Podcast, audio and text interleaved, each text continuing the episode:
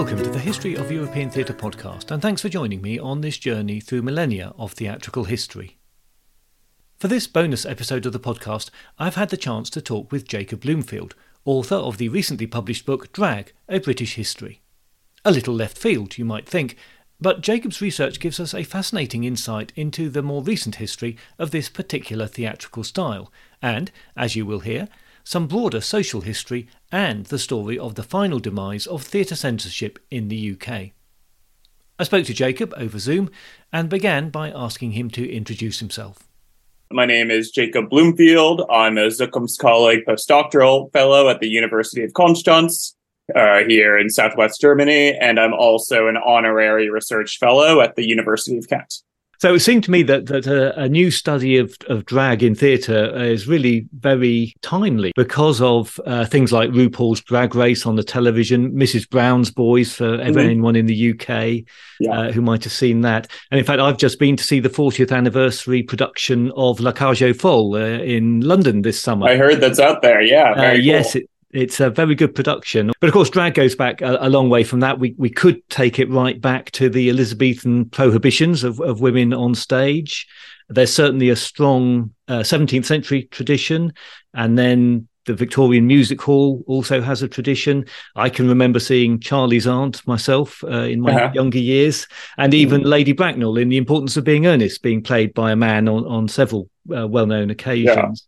Uh, but your book, although it does cover some of that older history, it, it really concentrates on the century from about the 1870s, mm-hmm. when a lot of drag made that transition from the Victorian music hall into the theatre itself. And one of those characters, uh, and one of the things I loved about the book was the all the character, the performers who turn up in it as characters in themselves.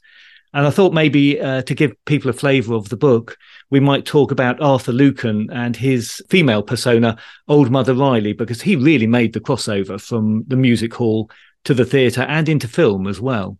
Mm-hmm.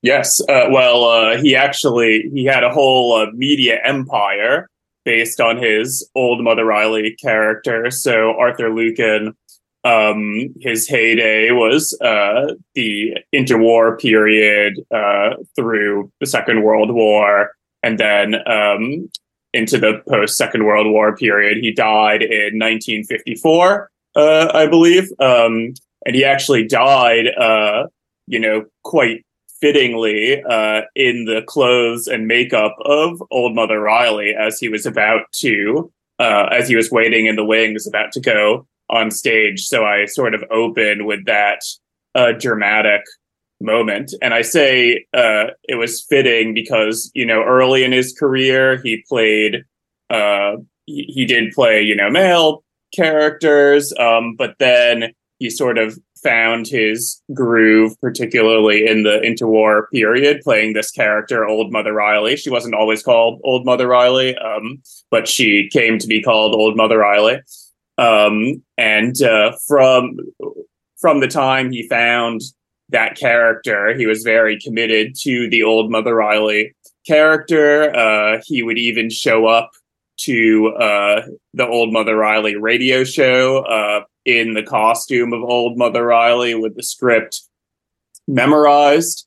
Um, and uh, he didn't really have um, as I said, once he found this character, he didn't really have a persona outside of her. Um, you know, for instance, he did a film with Bela Lugosi, um, which some of your listeners might know, and some of your listeners might be surprised to know. But uh, Bela Lugosi was touring Britain with a kind of ill-fated production of Dracula uh, late in his career, and while he was in Britain, um, the uh, some producers caught wind of this and uh, convinced him to appear in what would be the last Old Mother Riley film.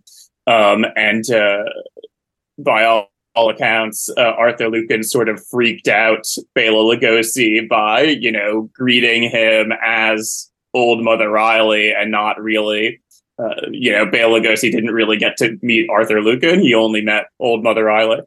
Going back a little bit, um, Arthur Lucan uh, performed with his daughter, uh, with sorry, with his wife Kitty McShane, uh, and Kitty McShane played Old Mother Riley's daughter in the act. Uh, and that was probably the least weird thing about their relationship. Um, uh, they had a very tempestuous relationship. Kitty McShane sort of saw Arthur as her meal ticket. Um, and, you know, there were times where he would try to go solo and she would prevent that sometimes by force. Um, and, uh, even even after their professional partnership had ended by the time um, uh, of Arthur Lucan's last film, uh, he she was still controlling the purse, so she would sort of appear and uh, give uh, Arthur his pittance for the week or the month or whatever it was, uh, sort of embarrassing him in front of the cast and crew. Um, and uh, Bela Lugosi, I guess, was privy to that, but for the most part, he only met Old Mother Riley. He didn't meet Arthur Lucan, and Arthur Lucan, this whole media empire uh, during the 1930s and uh, particularly the 1940s. Uh, Lucan and McShane were some of the uh, top grossing stars in Britain. They had, uh, you know, constant touring stage productions. Um, they had a, fi- a film series. They had, as I said, a radio show, gramophone records. It really was a media empire based on this character and uh, based on this game character. And what I think is kind of interesting is that, um, you know, we often see the Dame as this sort of clown type figure, um, you know, associated with slapstick comedy and, you know, not being a very kind of deep character. But um, people like Arthur Lucan and before him, Dan Leno, really took a kind of Stanislavski esque approach to the character. You know, they uh, injected pathos into the stories to give some sort of, um, you know, emotional ups and downs. So the comedy was tempered with pathos, and you still see that, for instance, in Mrs. Brown's Boys. And um, you know, old Mother Riley has a sort of backstory, which you uh, get in bits and pieces throughout uh, the stage and screen appearances. Um, so, uh, you know, you do have dames that are, uh, you know, kind of slapstick and one dimensional, but um, you also have dames, particularly from you know, when Dan Leno is crafting his Drury Lane Dame characters uh, in the turn of the century. Uh, you have actors that really craft a multi-dimensional Dame character, and Arthur Lucan is uh, among those uh, entertainers. Yeah, it's a great point, isn't it, to remember that the, these this wasn't just about comedy and musical entertainment. They, mm-hmm. they were serious performers uh, yes. who took their work very seriously. And uh, as you say, Arthur Lucan was obviously immensely successful. I believe the films were some of the biggest grossing films of, of their, the years when they were released at the time.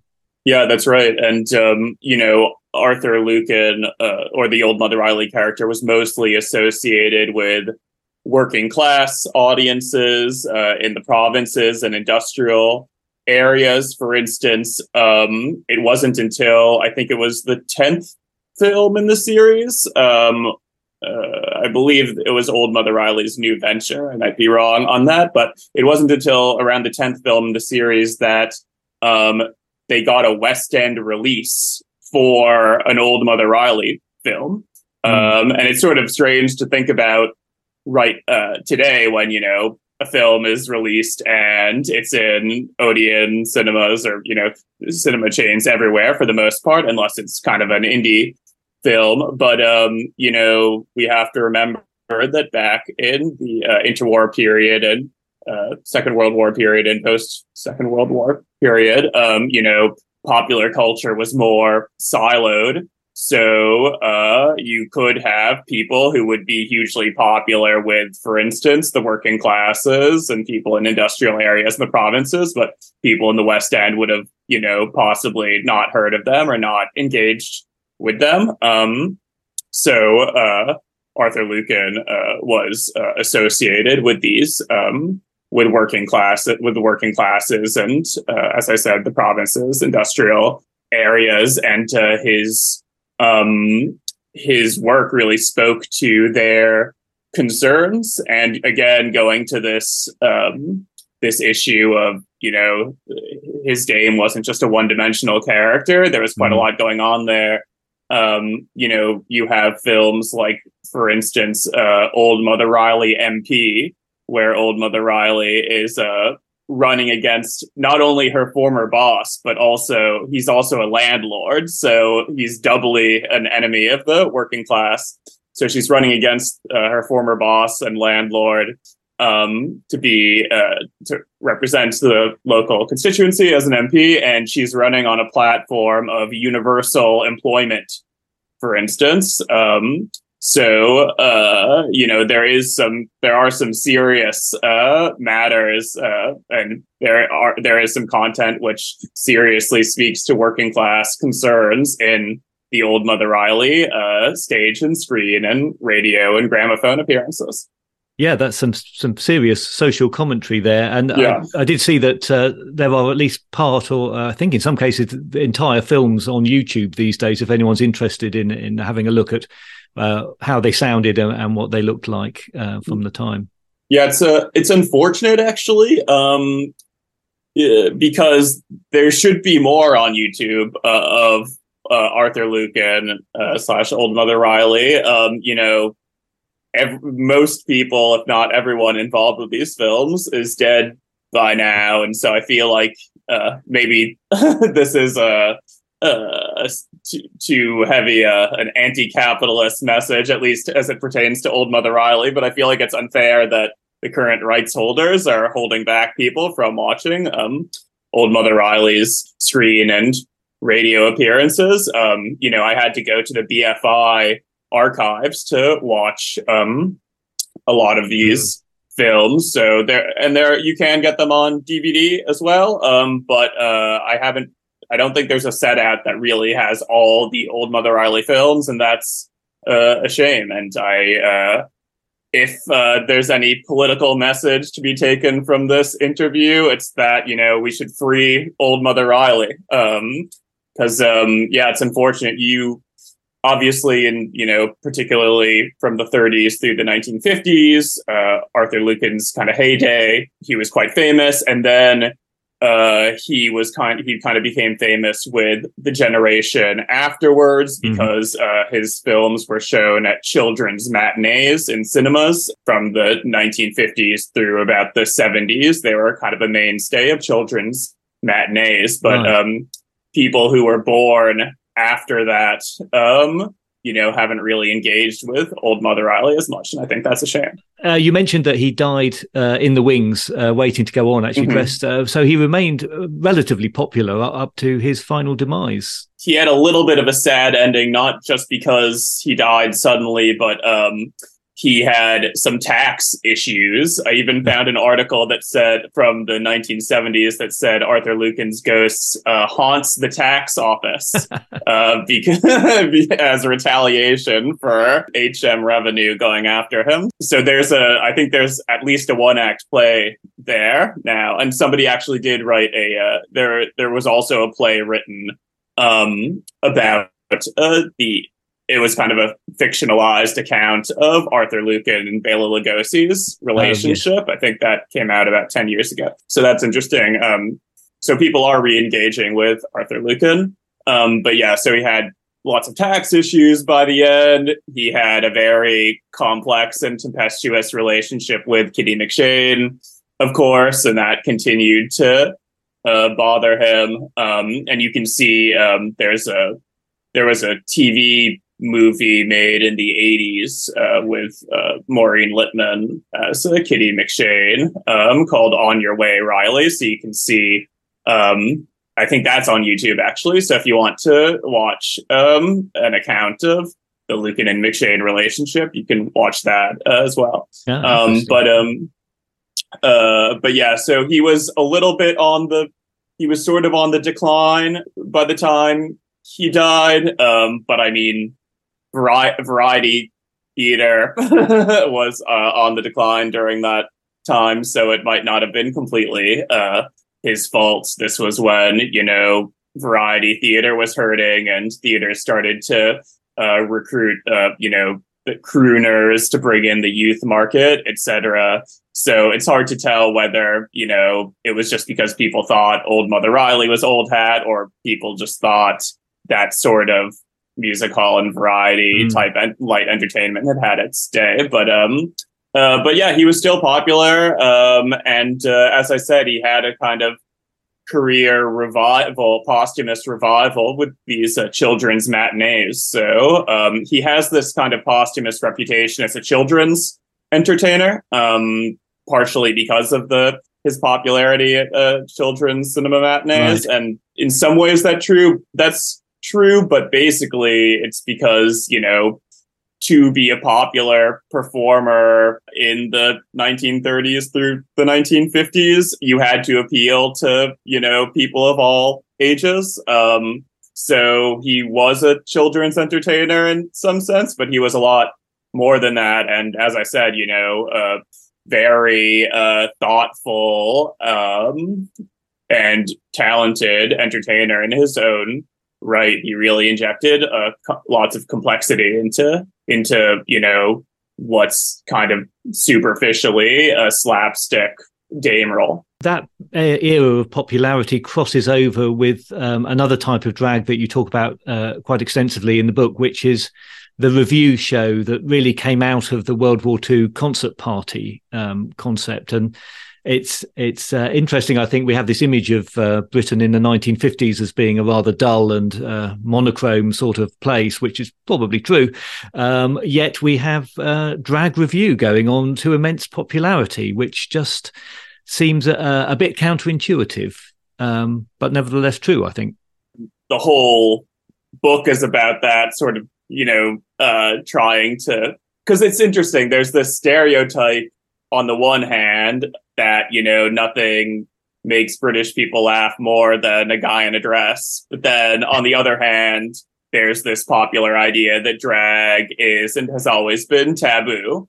And so I'm mm-hmm. sort of bringing back that uh, the former stereotype and also trying to inject it with some academic rigor. Um, but yeah, so anyway, the uh, yeah, so these ex-service men's drag reviews, as I call them, uh, the story sort of starts um, uh, in the First World War. Uh, you have uh, servicemen performing um, for fellow servicemen, uh, and you know these uh, entertainments often involve drag, all sorts of drag, not just, you know, the stereotype of, oh, they, you know, tried to be sexy women because there were no women available. There was kind of more maternal drag, sexy drag. You could have, you know, so they were performing all kind of all different types of femininity. Um, but there is a troupe called Le Rouge et Noir. They're named after the colors of the First Army, which is where they sprang from and uh, Le Rouge et Noir, with the backing of the War Office and General uh, Henry Horne, uh, um, start to do these shows, these drag shows, all over Britain, um, and they're sort of billed as, you know, uh, this is the First World War concert party brought to the British public, and it's kind of an informative and entertaining way uh, uh, for the public to learn about, you know, what a First World War concert party was like. Um, and so they toured all over Britain. Uh, they were hugely popular. Uh, they starred in the first, oh, sorry, they starred in one of the very first uh, motion picture talkies uh, produced in Britain. They weren't just side characters, they were the stars, this ex servicemen's drag troupe. Uh, and like Arthur Lucan, they had they made several films. So uh, this troupe, Le Rouge et Noir, were very very popular, and not only did people like them because they were ex-servicemen, but people liked them because, as the reviews I quote in the book show, people thought these guys were sexy, basically. Um, you know, views did mention, you know, admiration for the troops' wartime service, but they also gushed over, in really kind of extreme terms, gushed over how beautiful they thought these people, uh, these performers were. So then, um, flash forward to the second, uh, the post Second World War period. Um, this becomes the ex-serviceman's drag review phenomenon pops up again, and it's even bigger than in the interwar period. You have several shows with names like um, Soldiers in Skirts, uh, We Were in the Forces, uh, Forces Showboat. Uh, you have shows like this. So this is like a, a popular culture phenomenon. Some of these shows, for instance, Soldiers in Skirts, is running for nearly a decade. Um, and some of these shows, they had multiple touring companies at once to keep up with the demand. So they're huge. And um, like in the interwar period, you know, critics admire these uh, performers for their wartime service, but the main draw of the shows is the glamorous drag that's on show. The main draw is uh, being drawn in by these performers and if you're if you were what we would call a straight man today being drawn in by the allure of these performers until they remove their wigs at the end. They're hugely these shows are hugely popular. They're touring all over britain. There's uh, many of them um, going on all at once. Uh, some of the uh, some of the most popular ex-servicemen's drag reviews as i said are running for nearly a decade. Um, so it's a genuine pop culture phenomenon. This uh, the ex-servicemen's drag review subgenre. And all of this time uh, that, that those are being performed, of course, they're battling with theatre censorship in the UK still at that point. So uh, ever since Elizabethan times, we've had censorship in the UK up to 1968 when it was finally abolished. And I, I guess, and you deal with it uh, quite extensively in the book, is this question of uh, the perception of drag being associated with some sort of degenerate behavior and with homosexuality, particularly. Which, of course, it was not the case. Uh, we would say now. I think you, you, I think you open the book with, uh, more or less with um, one of the theatre, the story of one of the theatre censors who is at a review, and the way they the employees of the Lord Chamberlain's office kind of had to sit there in the dark making their notes about whether they the scripts that had been approved were being adhered to and whether any of that was be how that was being interpreted by the audience at the time. They actually seem quite removed from the way they receive uh, performances and they are sometimes surprised by the way the audiences react to performances. Yeah, that's right. I opened with an anecdote about uh, an employee of the Lord Chamberlain's office at a drag show. Uh, the drag show is called We Are No Ladies, um, and it was staged in 1958. But the chapter that focuses on the Lord Chamberlain is sort of, you know, telling the story of the Lord Chamberlain's demise, as it were, through case studies involving drag. And that mm. sort hmm. of connects to my wider argument that um, if I can make such a bold statement, you can tell the story of British popular culture in the 19th and 20th centuries through a story of drag. Um, and the fortunes of drag are tied to popular culture more widely, trends in theater and entertainment more widely. Um, so, uh, you know, I I often find that people talk about drag as though it's its own kind of distinct entity um, that's like impervious to uh, you know wider trends uh, in the arts and in theater.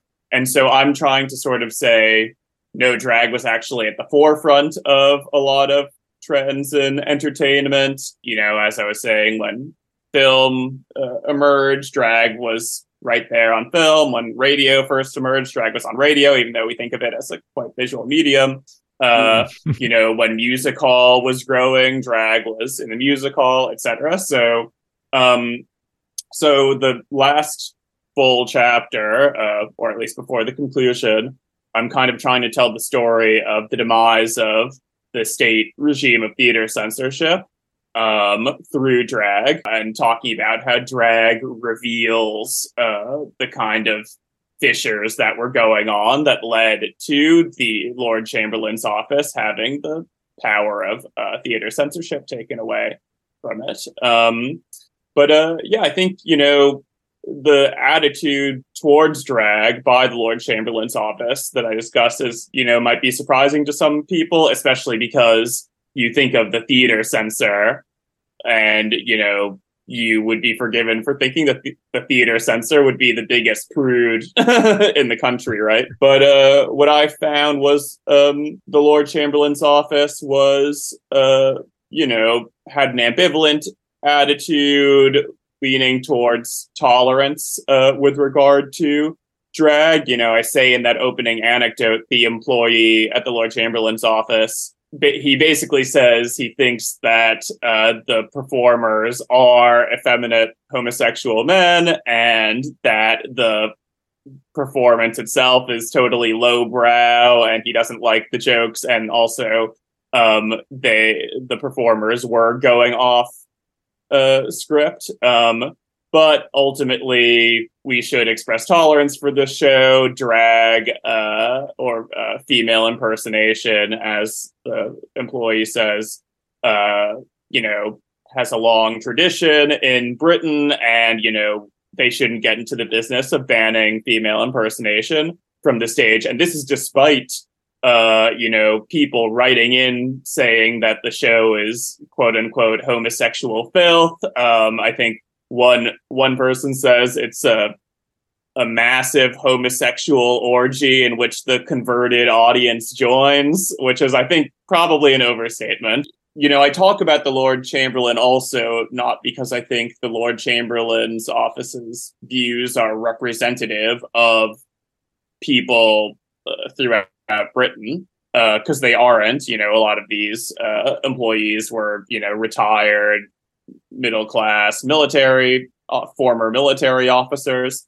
Mm-hmm. Um, but they did have probably the most power over drag performance um, of any institution um, in the country. So I think they are important to talk about. And then you also have, uh, through looking at the Lord Chamberlain, you also can get the views of, for instance, the police, who the Lord Chamberlain's office sometimes sends to look in on performances. You get the points of view of people who write into the Lord Chamberlain's office complaining about certain plays. Uh, you have the points of view of the Department for Public Prosecutions, uh, which the Lord Chamberlain's office is dependent on uh, to prosecute um, productions that are uh, going against theater censorship law. So you do get lots of views um, besides the Lord Chamberlain's office, and you know I think that sort of reveals, uh, in part, why the state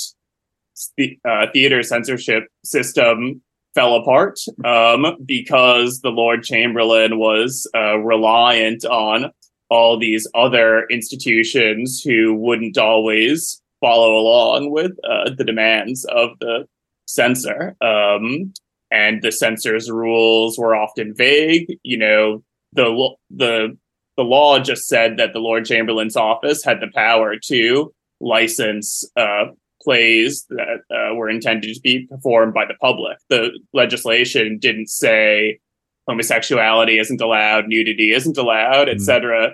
The Lord Chamberlain's office was crafting its own rules, and often these rules were vague and not uh, applied consistently, and that you know often annoyed um, the police and uh, the courts. In turn, the Lord Chamberlain's office would get annoyed because they weren't the the courts and the police weren't doing what the Lord Chamberlain's office wanted. Um, so you know, I think I talk about how there's a bunch of different reasons why uh, the state theater censorship system declined. Um, but that's one of them that kind of uh, it required quite a lot of coordination, and that coordination uh, fell apart. Um, and uh, and you also see how uh, through this uh, you see how there wasn't kind of a consistent, ubiquitous view on what drag meant. Um, so the police might find a show uh, not as lewd as Lord Chamberlain's office found it, etc. Yes, I, I, thought that whole section of the book uh, really brought home the to me how uh, there was really very little enthusiasm for theatre censorship by the time it was falling apart, and, and, and through those examples of the drag shows, I thought you really illustrated how how that falling apart happened, uh, as you've just described there, really. And it's just I don't know. You you you think back to it now; it's obviously a long time ago. The idea that you know a whole script was approved and then couldn't be deviated from in any way, in theory at least uh, is just unthinkable these days. Um, and you know, how could we possibly, how could you possibly function like that uh, on any scale? Well, that was, I mean, another reason why it fell apart. First of all, you the Lord Chamberlain's office is part of the royal household, so you have yes. people thinking, "What the hell are these guys doing?" A lot of them, you know, weren't. Uh, it's not true that none of them had theater experience. Some of them did have theater experience, and also the office sometimes relied on an advisory board of people in the theater industry. But, you know, for instance, uh, Lord Cobbold, if I recall correctly, I think he was the last Lord Chamberlain to um, to oversee the system of theater censorship, and he had come from being the governor of the Bank of England, so um, I there was an article in the Stage, for instance, uh, from the late 1960s, saying, "Imagine if I, after you know decades as a theater critic, was hired by the Bank of England to oversee the country's finances." Um, so you have people thinking it's kind of ridiculous that these guys are the ones in charge of theater censorship. It's ridiculous that you can read the script for Cat on a Hot Tin Roof by buying it, and uh, uh, you can see the film of Cat on a Hot Tin Roof. You can go to New York and see Cat on a Hot Tin Roof, but you can't see Cat on a Hot Tin Roof on the British stage, at least not in a public theater. Uh, sometimes yeah. they would get away with having private theater clubs where you would pay a membership fee instead of a yes. ticket uh, price, and um, then you could maybe see Cat on a Hot Tin Roof that way. But you know, it, there were just so many weird.